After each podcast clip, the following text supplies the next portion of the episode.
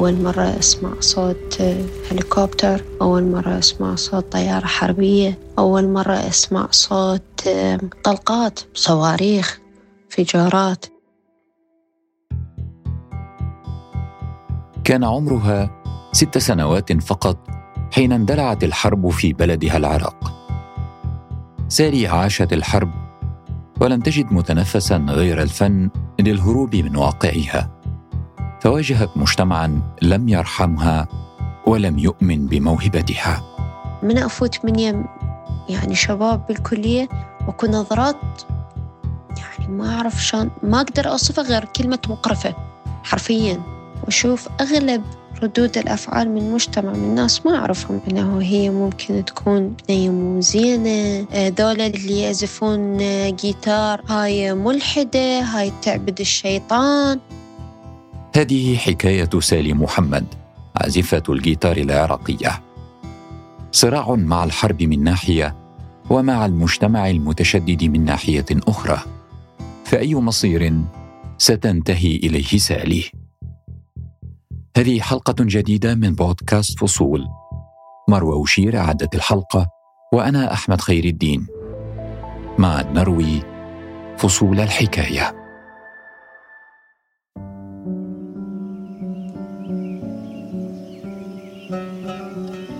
كنا منطقة بها مدرستي قريبة بيت كبير حديقة كبيرة. بالنسبة لنا يعني كعائلة هاي الحديقة يعني كانت تعني لنا كل شيء صراحة.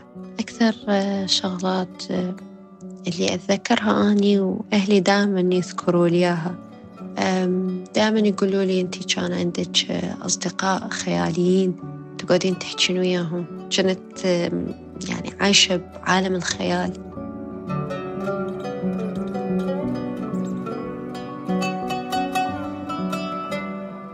يعني هاي المغامرات والقصص كنت أرسمهم أي طفل أول ما يبدي يرسم أهله يرسم شجرة. أني لا كنت أرسم من مخيلتي. أرسم كاركترات ما موجودة.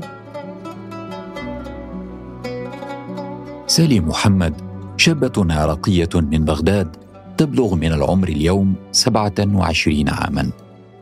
لا زالت تستحضر حديقة بيتها وأصدقائها المتخيلين. كانت طفولتها هادئه وكانت متحمسة لدخول المدرسة. لكن لم يمض شهر واحد حتى اندلعت الحرب في العراق. فتحولت أحلام الطفلة إلى كوابيس مرعبة. كطفل حلم حياته إنه يروح مدرسة ويلبس الجنطة وبيها كتبة ويبدي يتعلم. هاي الحماس والفرحة مال طفل. عشتها بس ثلاثة أسابيع ما أتذكر يعني بالضبط. وبدت الحرب. فقعدنا بالبيت. يعني عشت أجواء الحرب بتفاصيلها من أنا صغيرة.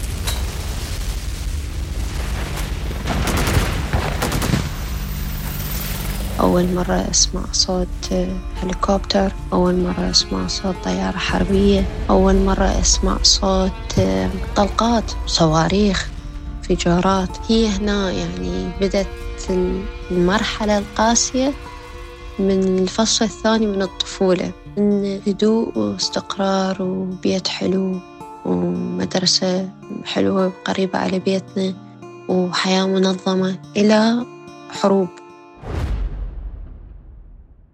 بدأت مخيلة سالي تحملها إلى أسوأ السيناريوهات البيت الحديقة المدرسة. كل شيء تدمره الحرب. كطفل يعني مخيلته واسعة.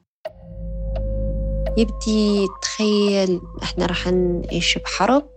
الجام راح يوقع علينا. فبديت يعني خيالي ياخذني لهواي أماكن. شنو ممكن نسوي؟ آه، فيعني تحول الموضوع من طفل يحب الرسم ويتخيل أصدقاء الخياليين يمه عالم كل ألوان وحب وسلام. إلى عالم أنه يتخيل أوكي أنت راح تموت تحت أنقاض وأنت مهدد. وانت حياتك بخطر حياة عائلتك فتغيمة سودة صارت عندي. يعني ما ما صور إنه أي طفل بالعالم يستحق إنه يعيش هذا الجو. خلال الحرب الطائفية عاشت سالي مشهدا دمويا مرعبا. تقول المشهد كان قصيرا لكنه لا زال محفورا في ذاكرتها. كانت مع عائلتها في السيارة ثم وضعت يديها على النافذة وأسندت رأسها. هدوء غريب كان يعم المكان. وفجأة رأت سالي ولأول مرة الموت. هذا كان أول مرة أشوف جثه أفتهم شنو معنى الموت والقتل وشنو يعني بشاعة المنظر تكون. الشرطة تشيل جثث من الرصيف تخليهم بهاي البيكة أه ما أتذكر عدد ال ال يعني الجثث بالضبط بس كانت الجثث كلهن كان يعني عليهن صور آثار تعذيب بس كانت يعني جثث أعتقد متفسخة يعني وصار لها هواي بالشارع. كأنما لحم لحم خروف دي شمر ومشهد اهتزازهن. قدامي من من الوجه ينهز الإيد تنهز وهي ترتطم بالجثة الثانية أو بالبيكة. مفزع من شخص يشيل شخص ويرقع هيجي. والبيكة كانت تنقط تنقط دم.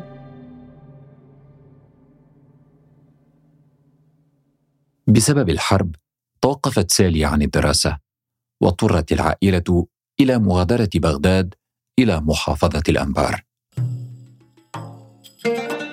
في الأنبار التحقت ابنتهم بالمدرسة. كانت عائلة سالي تبحث عن مكان آمن. أمل لم يتحقق.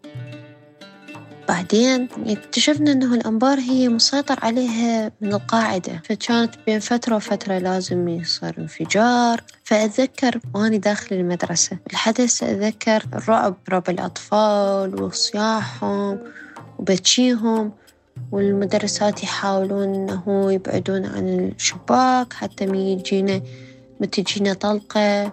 وشلون نقتل جوا الكراسي الدراسية.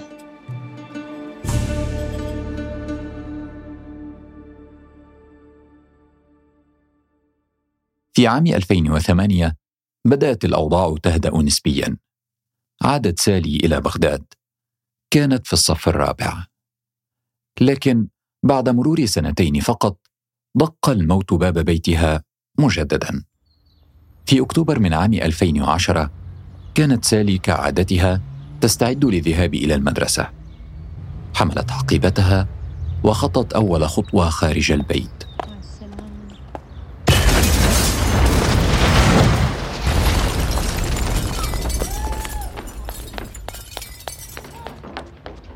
فانفجرت سيارة مفخخة أمام منزلها. الباب مال البيت الأساسية هي حديد كانت الباب طارت كسرت الجام مال المطبخ ودخلت للمطبخ بمكان ما أني واقفة. لحد الآن أني ما أعرف شلون ما انضريت بقد الشعرة. وقتها كان عندي امتحان اضطريت أنه أروح أمتحن لأن هذا كان امتحان نهاية السنة اضطريت أنه أتجاوز الموقف وأطمن أهلي كلهم بخير وماكو أحد ميت الحمد لله. وأتجاوز كل هذا الموضوع وأروح أمتحن كأنما ماكو شي صار. تفجير اللي صار قبال بابنا لأن كان جيراننا ضابط كانت دائما سيارته قدام باب بيتنا. المرة الثانية المسكين راح بيها. رجليه الاثنين خسرهن. نجت سالي وعائلتها باعجوبه من تفجير كان يستهدف سيارة جارهم. ورغم صغر سنها آنذاك نجحت في تجاوز الموقف. وذهبت إلى مدرستها كأن شيئا لم يكن. بعد سنوات كبرت سالي وبدأت تبحث عن متنفس لتجاوز محنة الحرب. مرحلة المتوسطة والثانوية لين بديت أكتشف شنو اللي الشيء اللي يخفف آلام الحرب والفقدان والخسارات أو اللي يحسسني إنه أني إنسانة وأني عايشة وبعدني أتنفس هو الفن. اختارت سالي الفن سبيلا للهروب من مآسي الحرب وعشقت موسيقى الروك والميتال فقررت تعلم العزف على آلة الجيتار.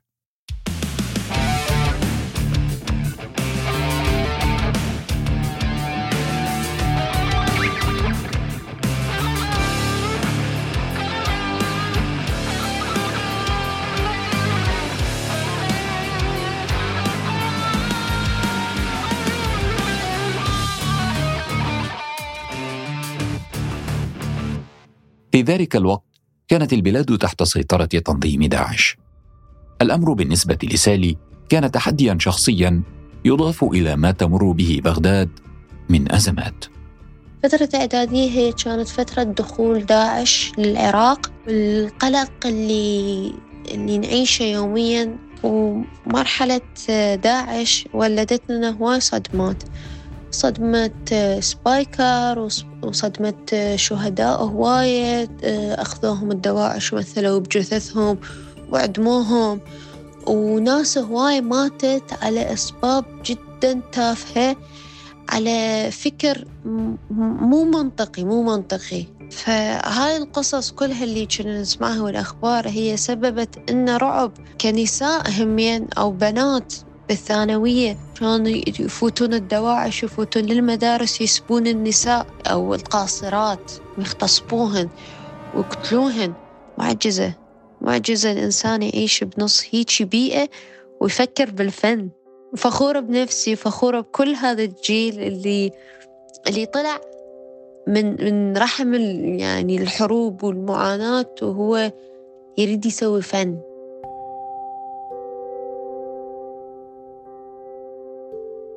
من الثانوية إلى الكلية كانت سالي تحلم بدراسة الفنون الجميلة لكنها واجهت رفض العائلة فغيرت تخصصها في الكلية إلى إدارة الأعمال.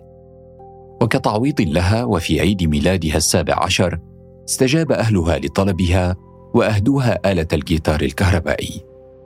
كان أهلها يظنون أنها ستكون مجرد هواية كالرسم لكن الأمر تطور وقررت سالي احتراف العزف على الجيتار. كنت فرحانة بيه ظليت أتمرن. فهم يعني قالوا okay سالي راح تتمرن عليه كم يوم وتعوفه تتركه ما كانوا متوقعين كل هذا يصير. رحت سجلت بمركز اسمه مركز كريم وصفي. هو قائد السيمفونيا العراقية. فرحت هناك كم شهر تعلمت الكوردات تعلمت الأوليات. وبديت أني أبلش أني أعلم نفسي من اليوتيوب من الأصدقاء. يعني الموضوع شوي شوي تطور وهم كانوا متفاجئين. خوفا عليها من تهديدات الجماعات المتشددة آنذاك.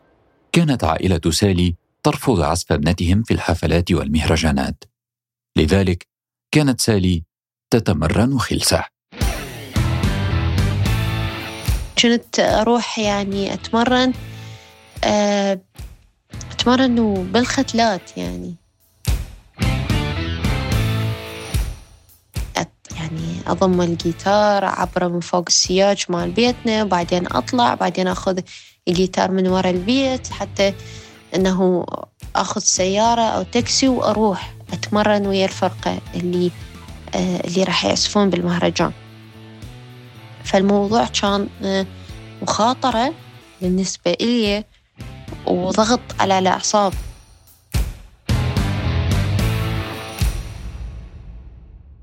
وجاء اليوم الذي سيغير مجرى حياة سالي. يوم الحادي والعشرين من سبتمبر من عام 2016 في مهرجان دار السلام ببغداد صعدت سالي لأول مرة على المسرح. أمسكت الجيتار وبدأت تعزف مباشرة أمام الجماهير رفقة فرقتها الخاصة. كانت أول مرة أطلع بحياتي stage. كان مهرجان آه، دار السلام. اتصلوا علي وقالوا لي أنتي تعزفين جيتار؟ شفنا لك كم فيديو على ال social media. ممكن تجين تعزفين يمنا فرحت قدمت وانقبلت وسوت فرقة بسيطة. طلعت بها stage وعزفت وكان الموضوع كلش حلو. كان بالنسبة إلي حلم.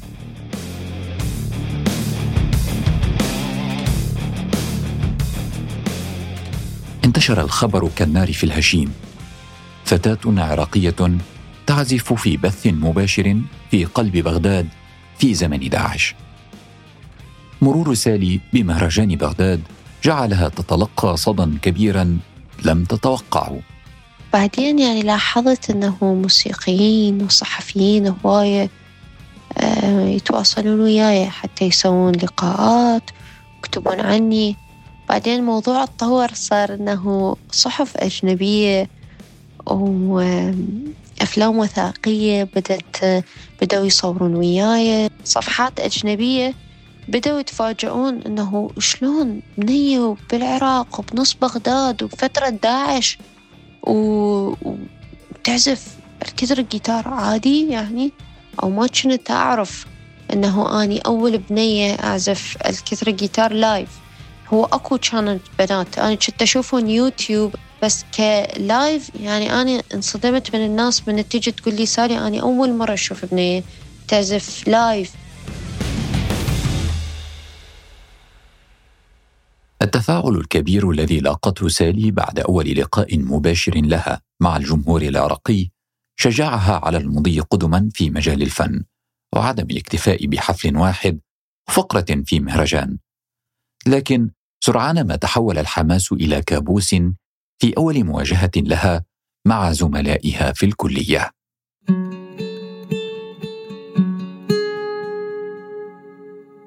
بديت أشوف شباب من كليتي. واحد يسوي الأخطاء ويبدي الغلط والإفشار والسب بدون أي مبرر.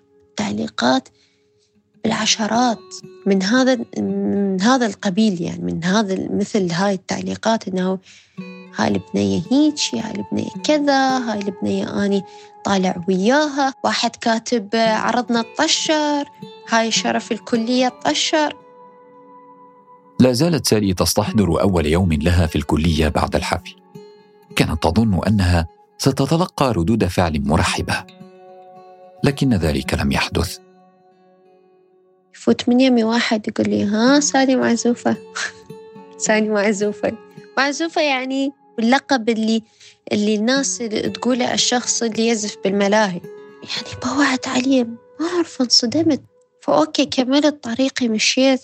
قعدت بالكافتريا لقيت مجموعة يباعون علي ويضحكون بعدين إنه من أفوت من يم يعني شباب بالكلية وأكو نظرات يعني ما أعرف شلون ما أقدر أوصفها غير كلمة مقرفة حرفيا. كانت عندي سيارة أروح بها للكلية. فكان يعني يصير عليها تراب أو شوية تتوسخ. ألقى كاتبين يعني كلمات يعني ما أقدر أقولها. سب إلي. لم يتوقف الأمر عند الكلية. تلقت سالي وابلا من التعليقات المسيئة على مواقع التواصل الاجتماعي وصلت إلى درجة المس بالشرف. شوف أغلب ردود الأفعال من مجتمع من ناس ما أعرفهم يعني مو من الكلية أنه هي ممكن تكون بنيه مو زينة تعزف بالملاهي هذول اللي اللي يعزفون جيتار أو أو يشوفون ال style مالتي. هاي ملحدة هاي تعبد الشيطان. ذول عبدة الشيطان بدأوا ينتشرون بالعراق مبين من شكلها تتعاطى. أكيد تشرب مخدرات. من هاي ال ال يعني التعليقات اللي بالمئات أشوفها أنا يعني نفسيا تدمرت. وكرهت الجيتار قلت okay إذا الجيتار يسبب لي كل هاي المشاكل بلا. نظرات لم ترحمها وكلمات دمرت نفسيتها. تقرر على إثرها سالي التخلي عن حلمها واعتزال العزف رغم أنها كانت في بداية مشوارها. لكن وبعد فترة شيء ما جعل سالي تعود وبقوة لتواصل حلمها.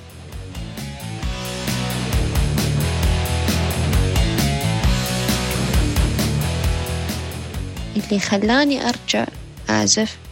أكو كم بنية كانوا يدخلون علي على إنستغرام يكتبوا لي يقولوا لي سالي أنتي سبب اللي حببتينا بالجيتار.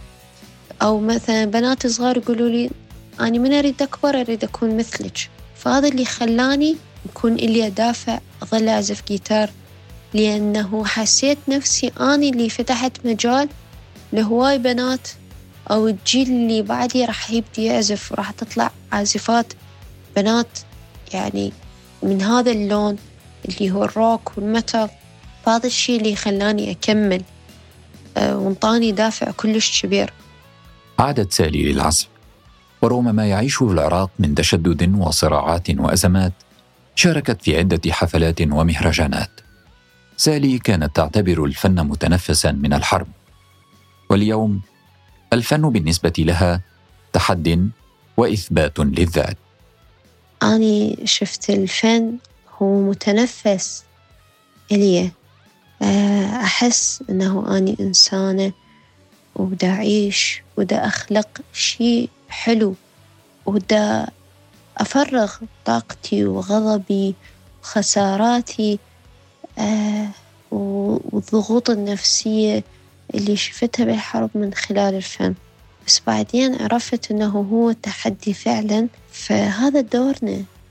دورنا نخلق فن نخلق سلام ونخلق حريات للشباب وللمرأة وللرجل. إحنا راح نخوفهم لكل صناع الحروب راح نخوفهم بالفن بالسلام.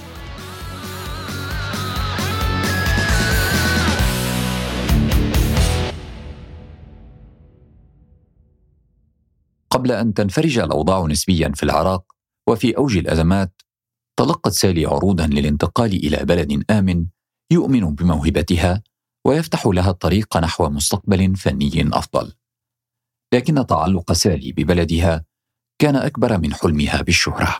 تواصلوا وياي ناس من إيطاليا هم يعني ناس يعزفون يعني هذا اللون من الموسيقى اللي أنا أقدمه. كان الموضوع على حسابهم أنه يأمنوني هناك سكن وشغل مو بس هذول هم جتني عروض الأمريكا والكندا والإيطاليا. فكنت دائما أقولها إذا أني أطلع وغيري يطلع منو راح يعمر هذا البلد؟ منو راح يغير هذا البلد؟ منو راح يخلي الناس اللي تخلق الحروب؟ إحنا راح نروح ونوفر لهم المجال إنه يسيطرون على البلد ويسرقونه؟ يضيعون تراث وحضارة ويضيعون مستقبل أجيال فإحنا باقين هنا مجرد ما نعيش حياتنا طبيعي ونحقق أحلامنا هي هاي بالنسبة إلي إنجاز لأن هذا الشي يخوفهم.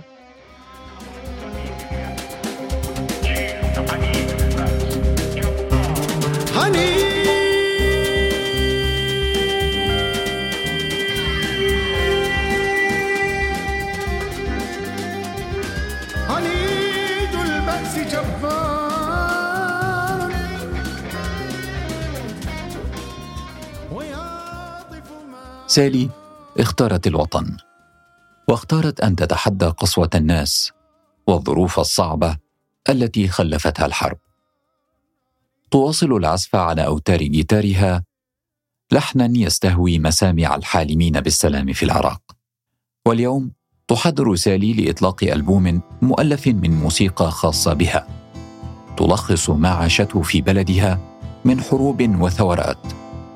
ليتعرف العالم على قصص بغداد بلد السلام وعاصمة الدنيا.